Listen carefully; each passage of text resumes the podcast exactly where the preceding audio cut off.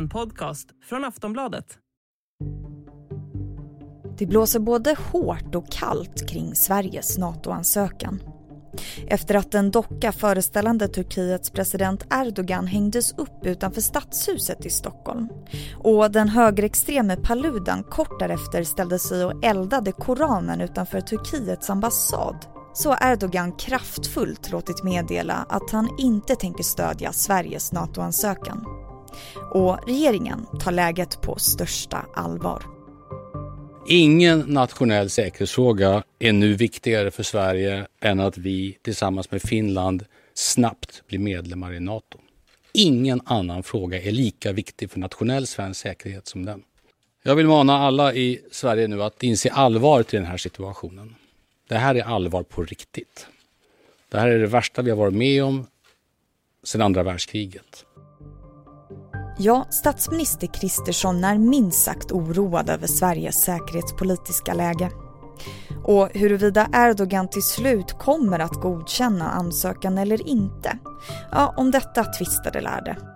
Men om vi i slutändan inte skulle godkännas av Turkiet och därmed hamna utanför NATO, hur blir det då?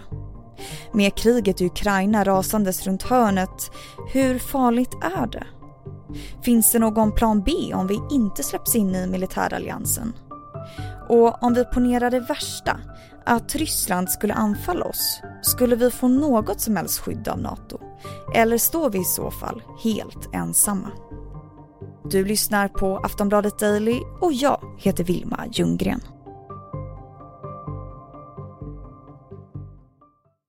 Bredvid mig här i studion har jag Niklas Wendt, reporter här på Aftonbladet. Han får börja med att berätta hur farligt han tror att det kan bli för Sverige utan NATO.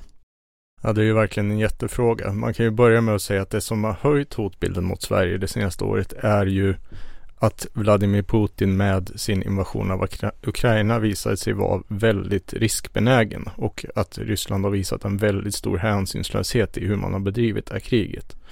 Eh, och går Finland med i NATO utan oss Eh, så blir ju Sverige det enda landet i vårt närområde och egentligen det enda landet i Rysslands europeiska närhet som Putin kan attackera utan att NATOs artikel 5 aktiveras, när själv, den här gemensamma försvarsklausulen då. Och det ger ju en risk att, att svenskt territorium kan användas på olika sätt för att statuera exempel eller för att um, ta en bit av som förberedelse för en större konflikt. Så rent strategiskt så hamnar vi i ett mer utsatt läge och det konstaterade ju den här regeringstillsatta gruppen med representanter från alla riksdagspartier som eh, lite snabbt utredde Sveriges försvarssamarbeten förra året att ehm, de drog i slutsatsen att NATO-medlemskapet skulle höja tröskeln för militära konflikter och ge en konfliktavhållande effekt. Och att stå utanför NATO borde i så fall innebära motsatsen. Så skulle du säga att hotbilden mot Sverige ökar om vi inte går med?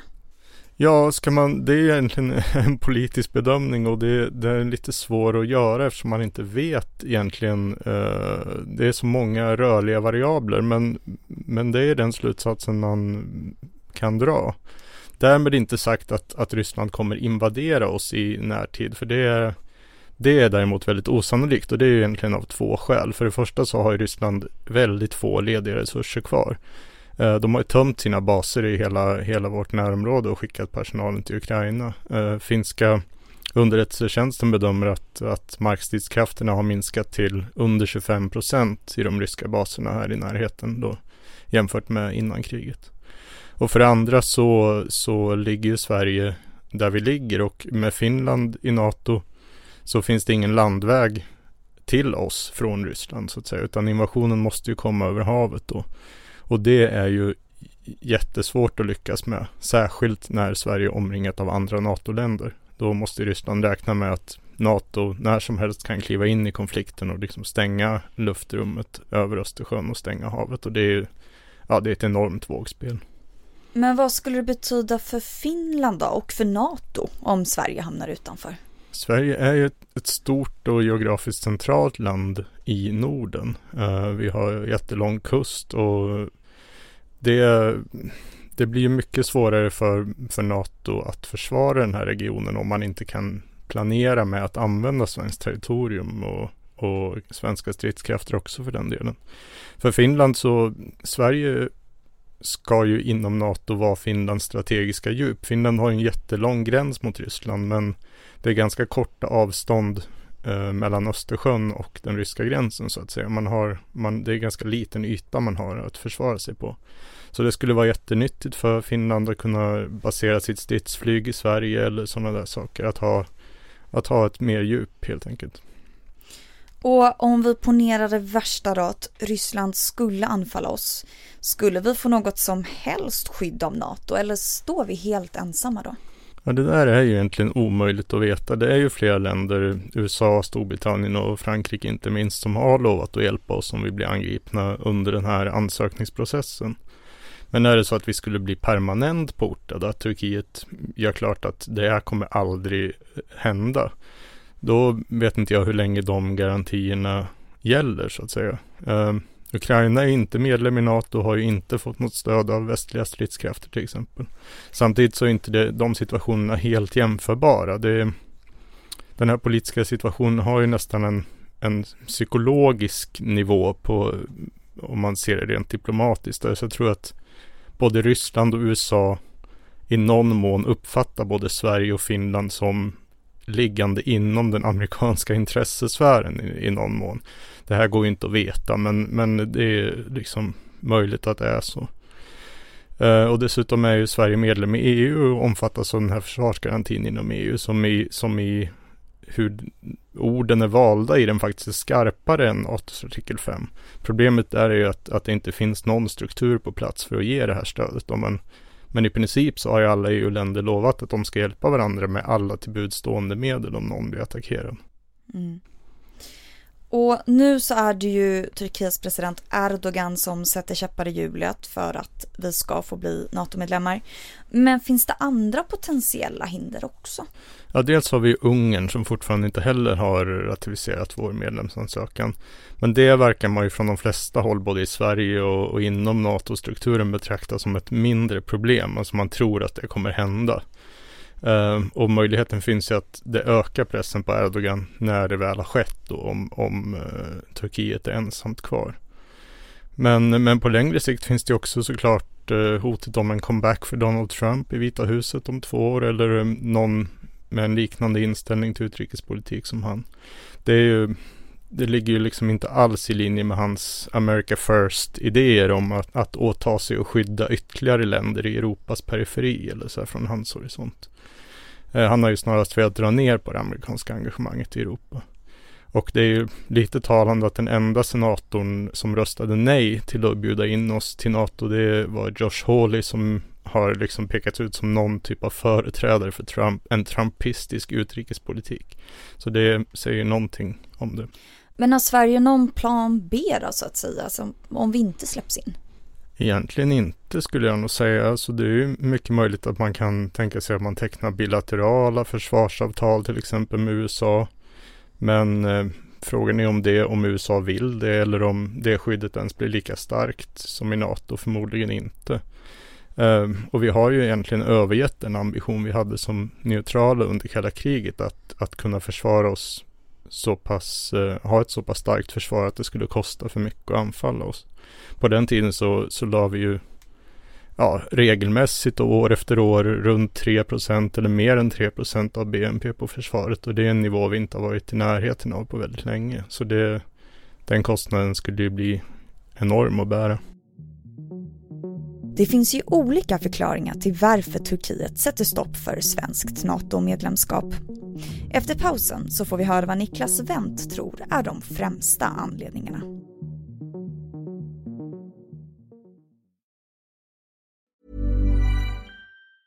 A lot can happen in three years, like a chatbot may be your new best friend. But what won't change? Needing health insurance. United Healthcare Tri Term Medical Plans, underwritten by Golden Rule Insurance Company, offer flexible, budget friendly coverage that lasts nearly three years in some states. Learn more at uh1.com.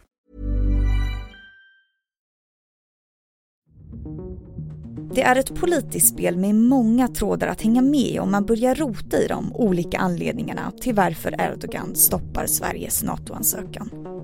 Vapenhandel, turkiska valet och så vidare. Vi lyssnar till Niklas Wendt igen. Egentligen är det nog att att Erdogan har för mycket att vinna på att bråka med Sverige just nu och i stort sett ingenting att förlora. Eh, dels har han ju ett val att tänka på eh, som nu verkar vara planerat till maj. Och eh, ja, för första gången på länge så ligger han ganska risigt till i opinionsmätningarna. Det är hög inflation och arbetslöshet och sådär. Så han har jättestor nytta av ett utrikespolitiskt bråk som, som man kan använda för att framställa sig som en, som en man som har inflytande i omvärlden och som folk måste lyssna på. Samtidigt kan han ju kapitalisera då på en ilska bland människor över till exempel koranbränningar som säkert är genuin i många fall. Um, och samtidigt som han också vill ha vissa eftergifter från USA, möjlighet att köpa stridsflygplan, kanske en friare hand att agera i Syrien, uh, kanske andra saker som man inte känner till. Men den här situationen som vi är i nu då, där Erdogan sätter stopp och Sverige verkligen vill gå med, men vet inte riktigt vad som händer. Vad tror du kan lösa situationen? Jag tror egentligen att det löser sig när Erdogan inte har lika mycket att vinna på att bråka med Sverige. Uh, alltså om USA till exempel gör klart att försäljningen av de här F16-planen som Turkiet vill ha, att det hänger ihop med att Turkiet släpper in Sverige. Eller att man är beredd att se mellan fingrarna på något turkiskt agerande i Syrien eller ja, kanske både och eller andra morötter. Samtidigt som då valet är avklarat och eh, Erdogan inte måste vinna den opinionen eller inte har ett lika starkt intresse av att vinna opinionen på hemmaplan. Då kan ju vågskålen tippa över skulle jag säga, att, att, eh, att kalkylen förändras. Sverige har ju uppfyllt de kraven som Turkiet ställde i Madrid i somras. Ligger den här bollen verkligen hos den svenska regeringen nu? Eller vad tycker du? Nej, jag har svårt att se det egentligen faktiskt. Det, det, det är ju väldigt mycket i det här äh, det diplomatiska spelet som man inte har insyn i. Men, men eh, både från, från NATOs generalsekreterares sida och från USA så säger man ju att ja, Sverige har gjort det Eh, som man ska och eh, är redo att gå med i NATO. Det är bara de har ju placerat bollen hos Turkiet helt enkelt och det är nog där man måste lägga den. Det är, det är inte uppenbart för mig att Turkiet har inte vad jag kunnat se ens försökt göra gällande att på något sätt Sverige inte lever upp till avtalet utan det man pratat om på sistone är ju andra saker. Och här i veckan så har det ju pratats om huruvida Finland skulle gå med i NATO utan Sverige. Hur stor är chansen för det tror du? För att de kan ju gå med själva. Ja, det kan de ju. Men eh, ja, det har nog att göra med om, om det här blir en permanent situation. Jag tror de flesta förväntar sig att det, att det ändå kommer lösas fortfarande. Men är det så att, att Sverige permanent blir portat, då måste förstås Finland tänka på sitt eget nationella intresse då och, och gå med. Men både från svensk och finsk och NATO-sida och alla så, så skulle det vara mycket mer logiskt att vi gick med tillsammans just för att vi tillhör ett gemensamt operationsområde och det är liksom lättare att integrera oss i försvarsplaneringen tillsammans än, än var för sig. Vad händer härnäst då? Det är fullt möjligt att det här lite märkliga spelet med, med konstiga provokationer i Sverige och arga utspel från Turkiet kommer fortsätta eh, de närmaste månaderna också. Men i grunden kan man nog inte räkna med att något substantiellt förändras förrän efter det turkiska valet då i maj. Tack så mycket för idag. Tack. Du har lyssnat på Aftonbladet Daily med Niklas Wendt, reporter på Aftonbladet. Jag som gjorde det här avsnittet heter Vilma Ljunggren och tack för att du har lyssnat.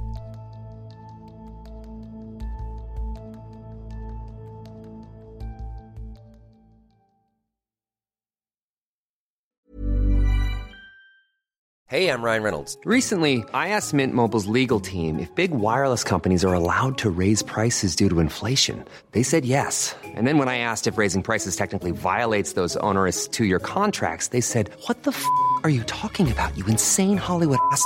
So to recap, we're cutting the price of Mint Unlimited from $30 a month to just $15 a month. Give it a try at mintmobile.com slash switch. $45 up front for three months plus taxes and fees. Promoting for new customers for limited time. Unlimited more than 40 gigabytes per month. Slows. Full terms at mintmobile.com. Du har lyssnat på en podcast från Aftonbladet. Ansvarig utgivare är Lena K Samuelsson. Tired of ads barging into your favorite news podcasts? Good news. Ad-free listening is available on Amazon Music for all the music plus top podcasts included with your Prime membership. Stay up to date on everything newsworthy by downloading the Amazon Music app for free or go to amazon.com slash news ad free. That's amazon.com slash news ad free to catch up on the latest episodes without the ads.